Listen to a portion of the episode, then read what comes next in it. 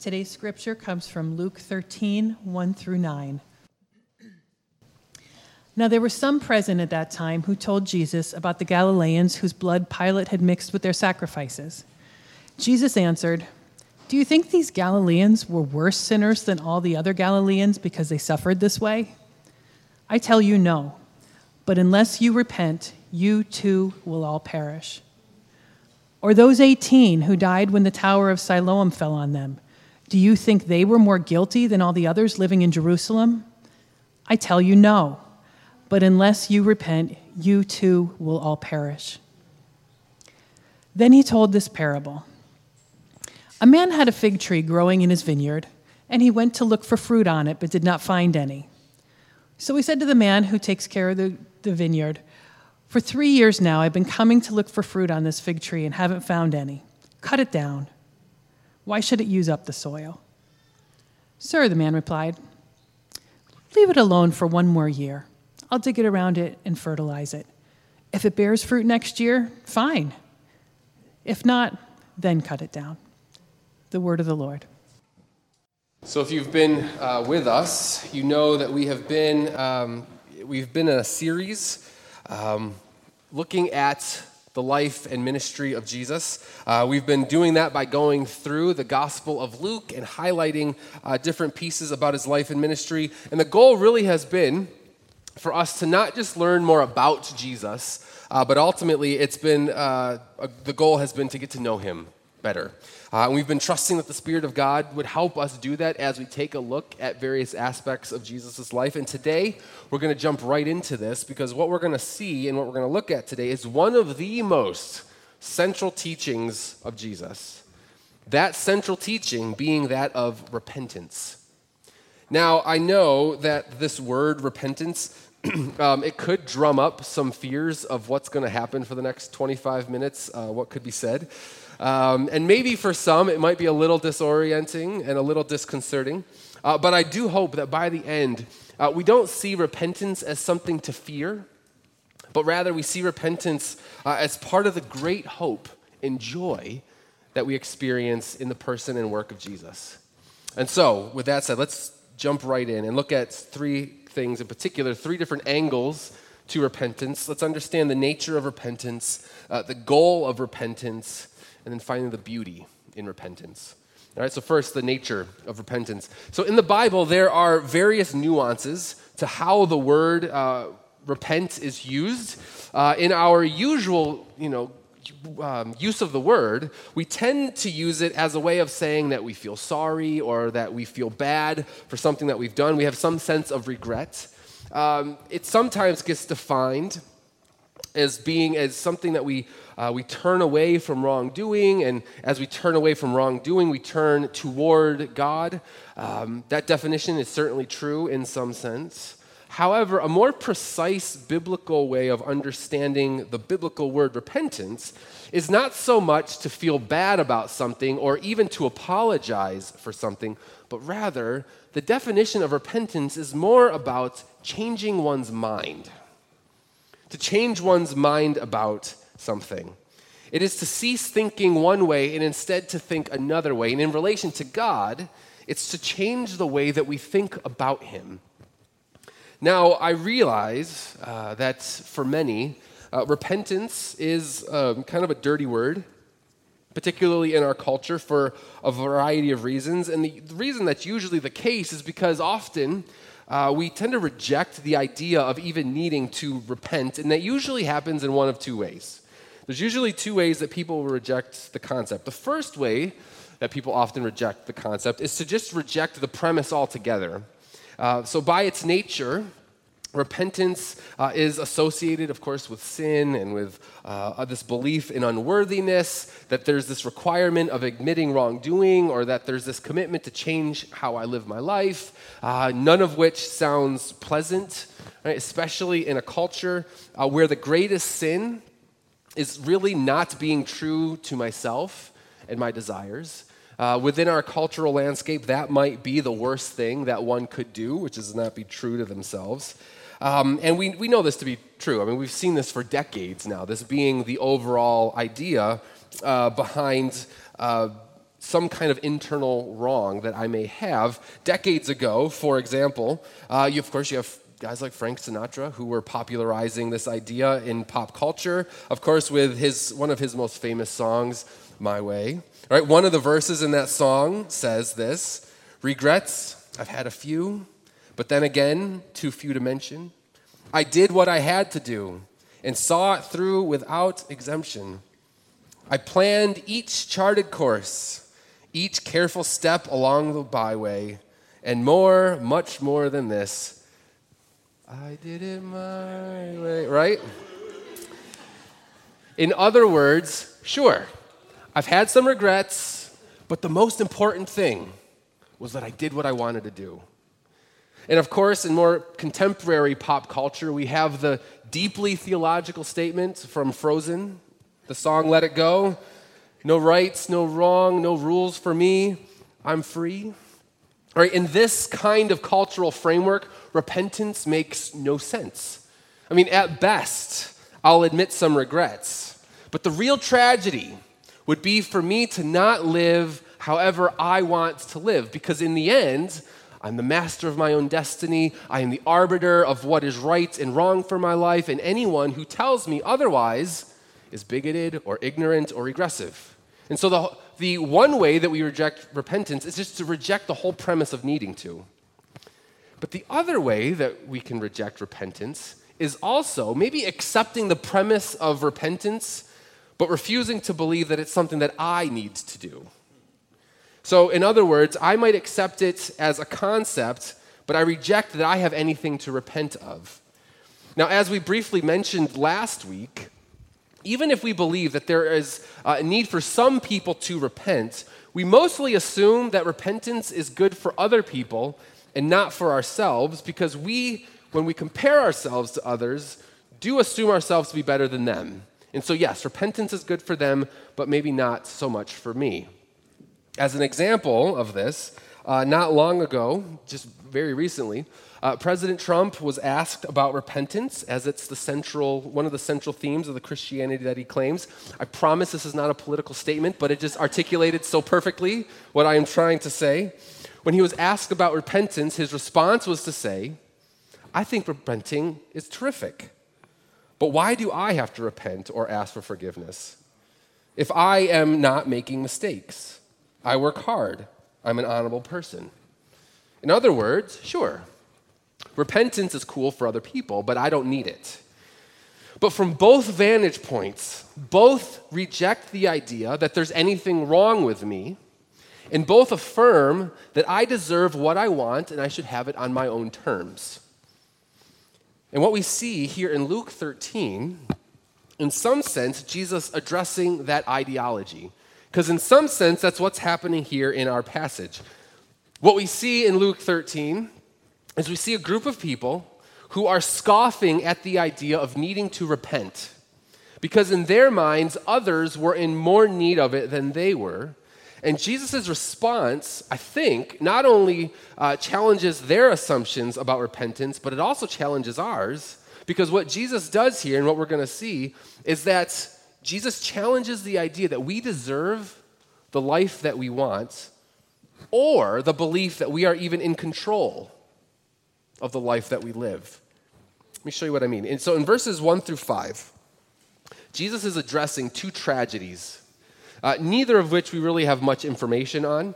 Uh, so the first one there is you, there were some Galileans that were killed by Pilate uh, the governor while they were offering sacrifices. Again, we don't know what exactly was taking place. All we know is that there were some people killed by the state. And then the second thing that happens is apparently there were 18 innocent bystanders who were killed when a tower fell on them. It was some kind of accident.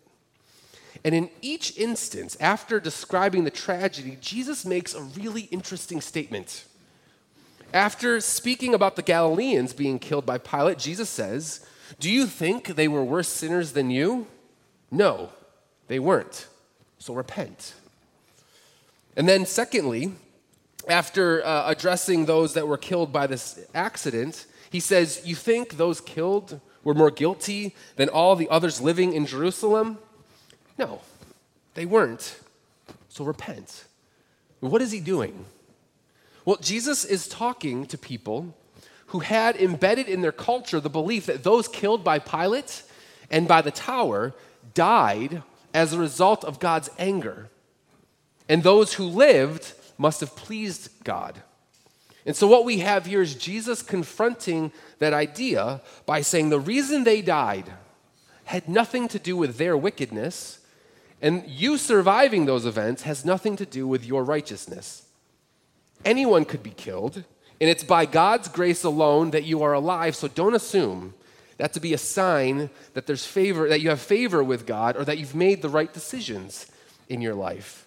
And this is where I think Jesus' words slice through modern notions of repentance. Because if we think that we are the master of our destiny, that needs to change, or we will perish. If we think others should repent, but we don't have to, that needs to change, or we will perish. We do not deserve what we have or what we aspire to have. The only reason we have it is because God has been, for whatever reason, gracious to us. And in the end, if repentance is to change one's mind, as we've said, then Jesus is saying, whatever your assumptions are, they likely need to change, or you will perish.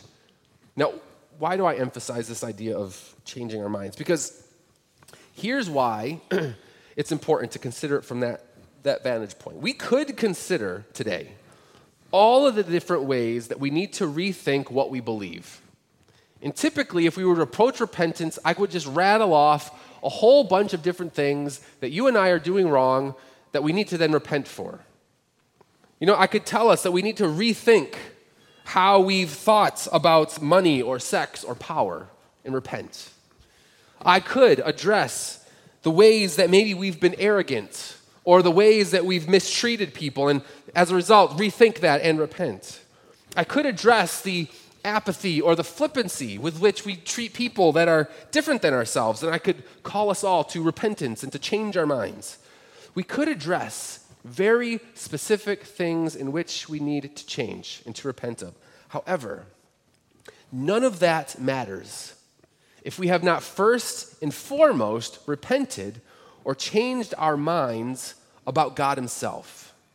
Because repentance is first and foremost changing our minds about who is master over our lives. It's first and foremost us changing our minds about who has final say over what is right and wrong, who is in control of all things. It's changing our minds, believing that God is trustworthy and gracious and merciful and kind, that He's a loving Father and a Creator who knows what is best and intended for you as His creation, and as a result ought to be obeyed. That is repentance, changing our minds about who God is. I mean, repentance is saying, God, you are the creator and sustainer of life, including myself. God, you are ruler and you reign over all things, including me. God, you have purposes and plans and intentions for your creation, including me.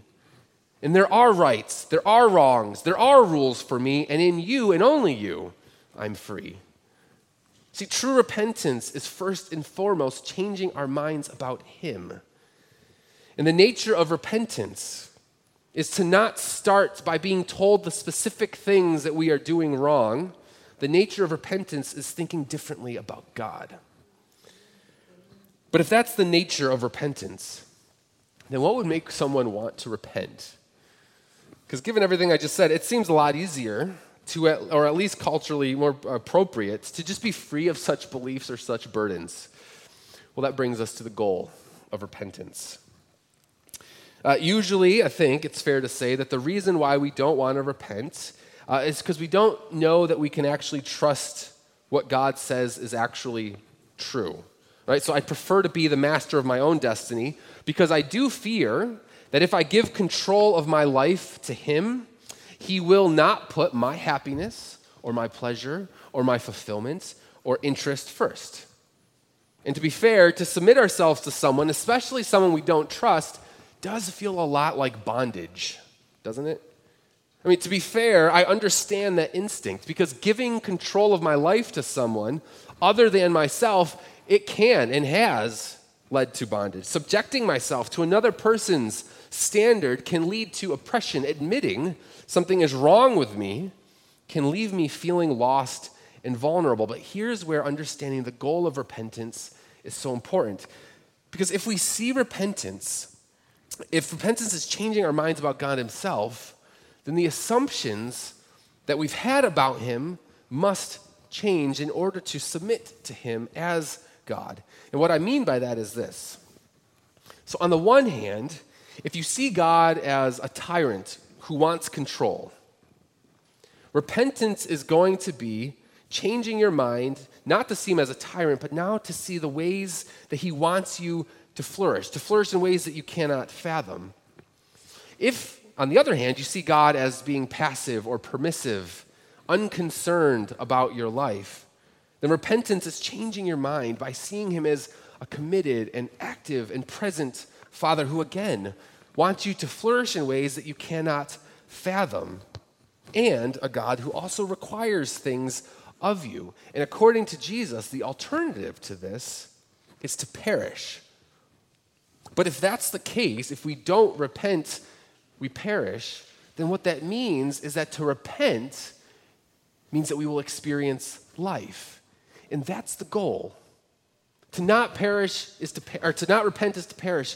To repent is to experience life. The goal is to change our minds about God in order that in our submission to Him, we might discover life for which we have no categories until we repent. The goal of repentance is not for you to feel bad about things you've done. It's not about self flagellation. It's not about submitting uh, and as a result having to give up all of your dreams and your desires. The goal is to experience true life of course, then the question comes up what is true life? What does that mean? What does that look like? Well, in part, here in Luke 13, we see what it is not. True life is obviously not just living. Because Jesus has said to his, li- uh, his listeners, You think you have it good because you weren't killed by Pilate or crushed by the tower, but just because you're living does not mean you have life. And if you don't repent, you'll perish. Why? Here's what's so important about understanding true life is that true life is realizing without God's intervention, left to our own devices, we are bound to a path of destruction. No matter how advanced we think we might get, we will never shake ourselves from that bondage unless God steps in to give us true life, true life that comes through repentance. And this is where understanding the Bible's doctrine of sin is so important. Understanding that we are bound to sin with no hope of breaking free is fundamental to understanding the true life that Jesus is describing in Luke 13. Because it's the belief that there is something fundamentally wrong with us. And it's a problem that will lead us to death. Now, I, I should say that I'm aware of the fact that some assumptions are often viewed, the assumptions of ourselves being broken and sinful, uh, again, they tend to be viewed as regressive and old fashioned. We've assumed ourselves to be so evolved or so righteous or so advanced in our thinking. We assume that the great accomplishments of humanity prove the Bible's doctrine of sin to be in some ways invalid. And we often, as a culture, believe that, again, following our own, our own hearts is what breaks us free from such old fashioned beliefs about sin. But I don't think that that actually holds up. Because time and time again, if we are honest, the words of Jeremiah 17, which says that the heart is deceitful above all things and beyond cure, those words, time and time again, have proven themselves to be true regardless of what advances we think we've made as a culture or as a society. Let me give you some examples of what I mean that I think prove the doctrine of sin and why we are bound to it on a path of destruction. You know, in our in modern advanced times, we've assumed ourselves to be past some of the greatest depravities of humanity. But an honest look shows that that's not the, the case. Right? There's still deep, deep depravities that are within us. I mean, the 20th century alone, what could be viewed as the most civilized, enlightened time of all of human history, in the first world, civilized world, we have seen more bloodshed as a result of wars and genocide than any other time in all of human history. And it was genocide that occurred in one of the most advanced and seemingly enlightened places on earth 20th century Europe. There's still something deeply depraved in us. I mean, even right now in our own nation, our current times, for all our advances and all our enlightenment, we still cannot figure out how to categorically reject racism and its consequences. We are still filling our jails with the poor and people of color while corporations are literally profiting off of jam packed prisons. There's something still deeply depraved in us. For all our advances and enlightenment, we still have a lack of comprehensive gun control, a lack of which fuels deaths by the thousands every year. There's still something deeply depraved in us. For all our advances and enlightenment, sex slavery is pervasive in this country and around the world. And I bring this up because next Sunday is Super Bowl Sunday, and we every year see a huge spike in human trafficking as a result. And with sex slavery, there is also this complete apathy toward controllable reasons for its strength, like the pervasiveness of pornography. There's still something deeply depraved in us.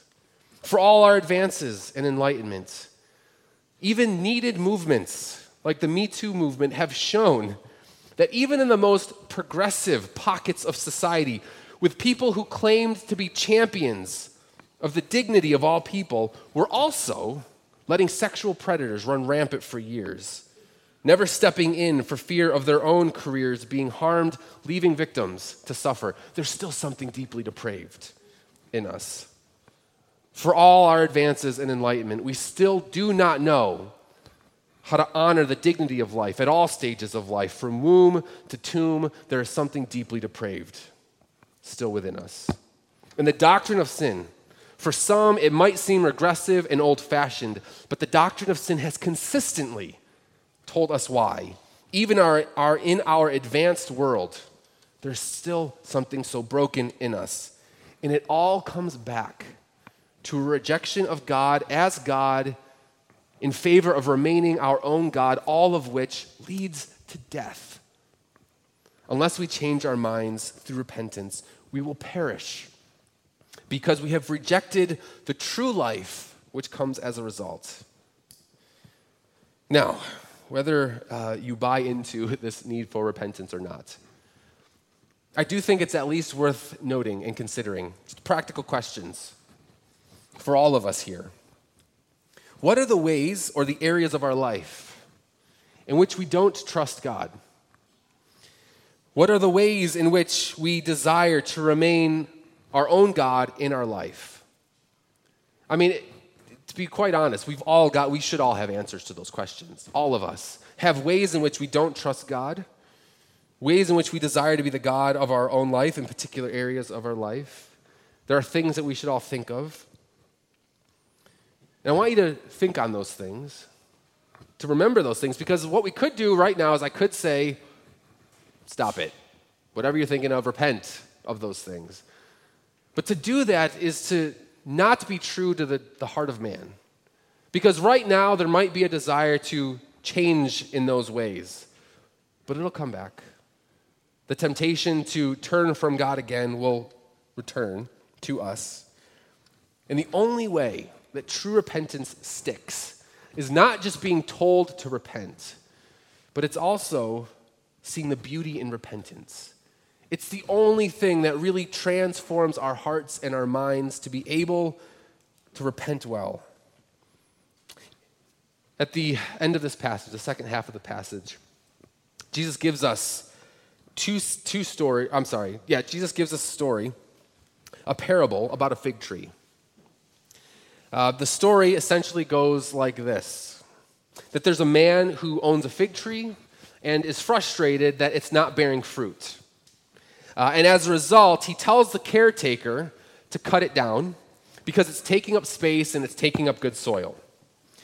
And the caretaker, when hearing this, responds, No, no, give it, give it one more year.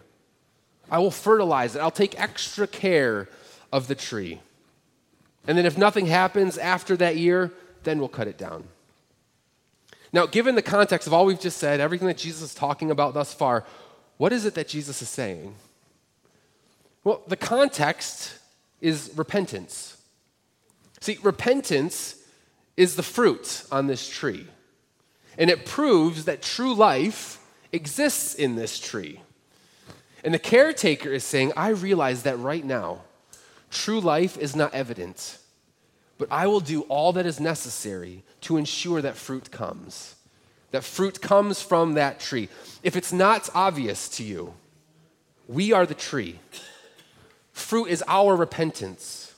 And Jesus here is the one standing in the gap to ensure that the tree is not destroyed. In other words, Jesus is the one committing himself to bring you to repentance that you might experience true life.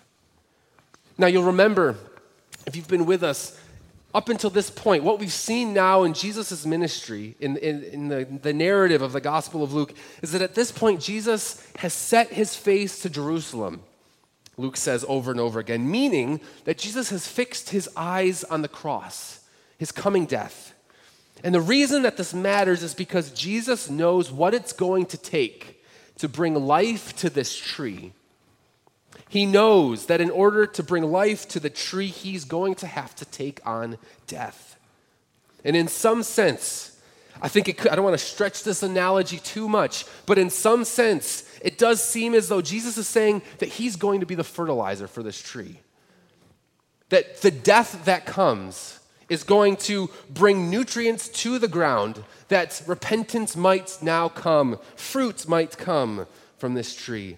His death on the cross is what gives this tree life. And the reason why I think it's appropriate to put it that way is because of uh, passages like Romans 6 that say that we, therefore, have been buried with him through baptism into death, in order that, just as Christ is raised from the dead through the glory of the Father, we too may walk in newness of life. That the death of Jesus is directly connected to our life, this true life.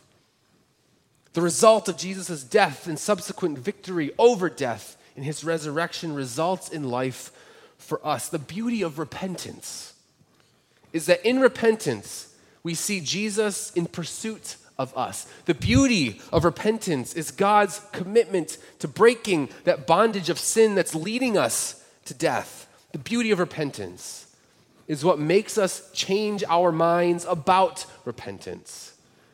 Because now we see repentance not as some uh, uh obligation, something that we are uh, told that we have to do, but now we see repentance as being close and near and rescued by our Savior.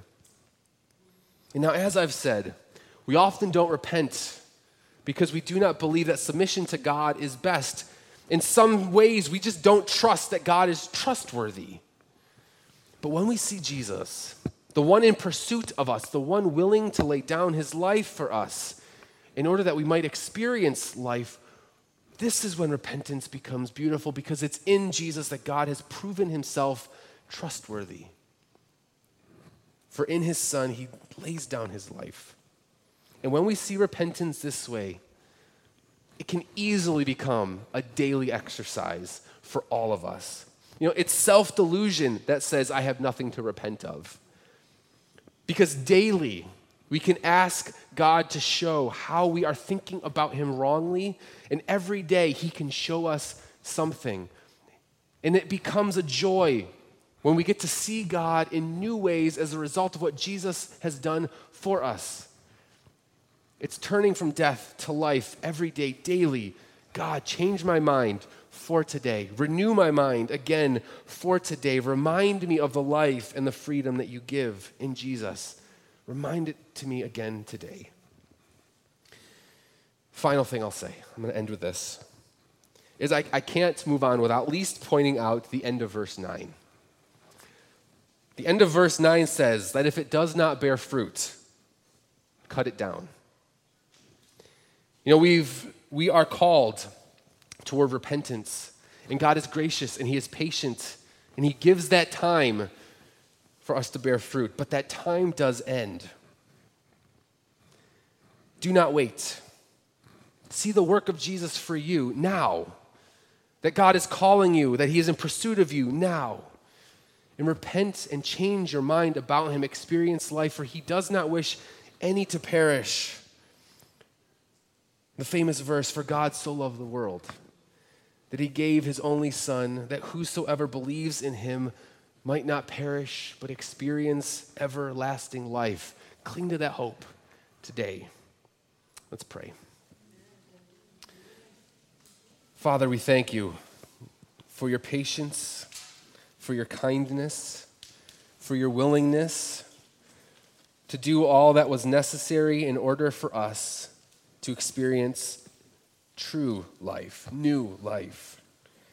We thank you for the work of your Son, and we thank you for the ways that you have shown to us how we have not trusted you, how we've needed our minds changed about you. This is a grace and a mercy. And so today, Lord, if there are ways that we are not thinking of you as we should, would you, by your Spirit, make them plain to us? And may we come in true repentance every day, recognizing that every day there are new ways for us to change our thinking. we trust your word when you tell us that uh, your mercies are new every morning. May those mercies reveal to us how we might change, that we might see you anew every day. We ask all this in Jesus' name. Amen.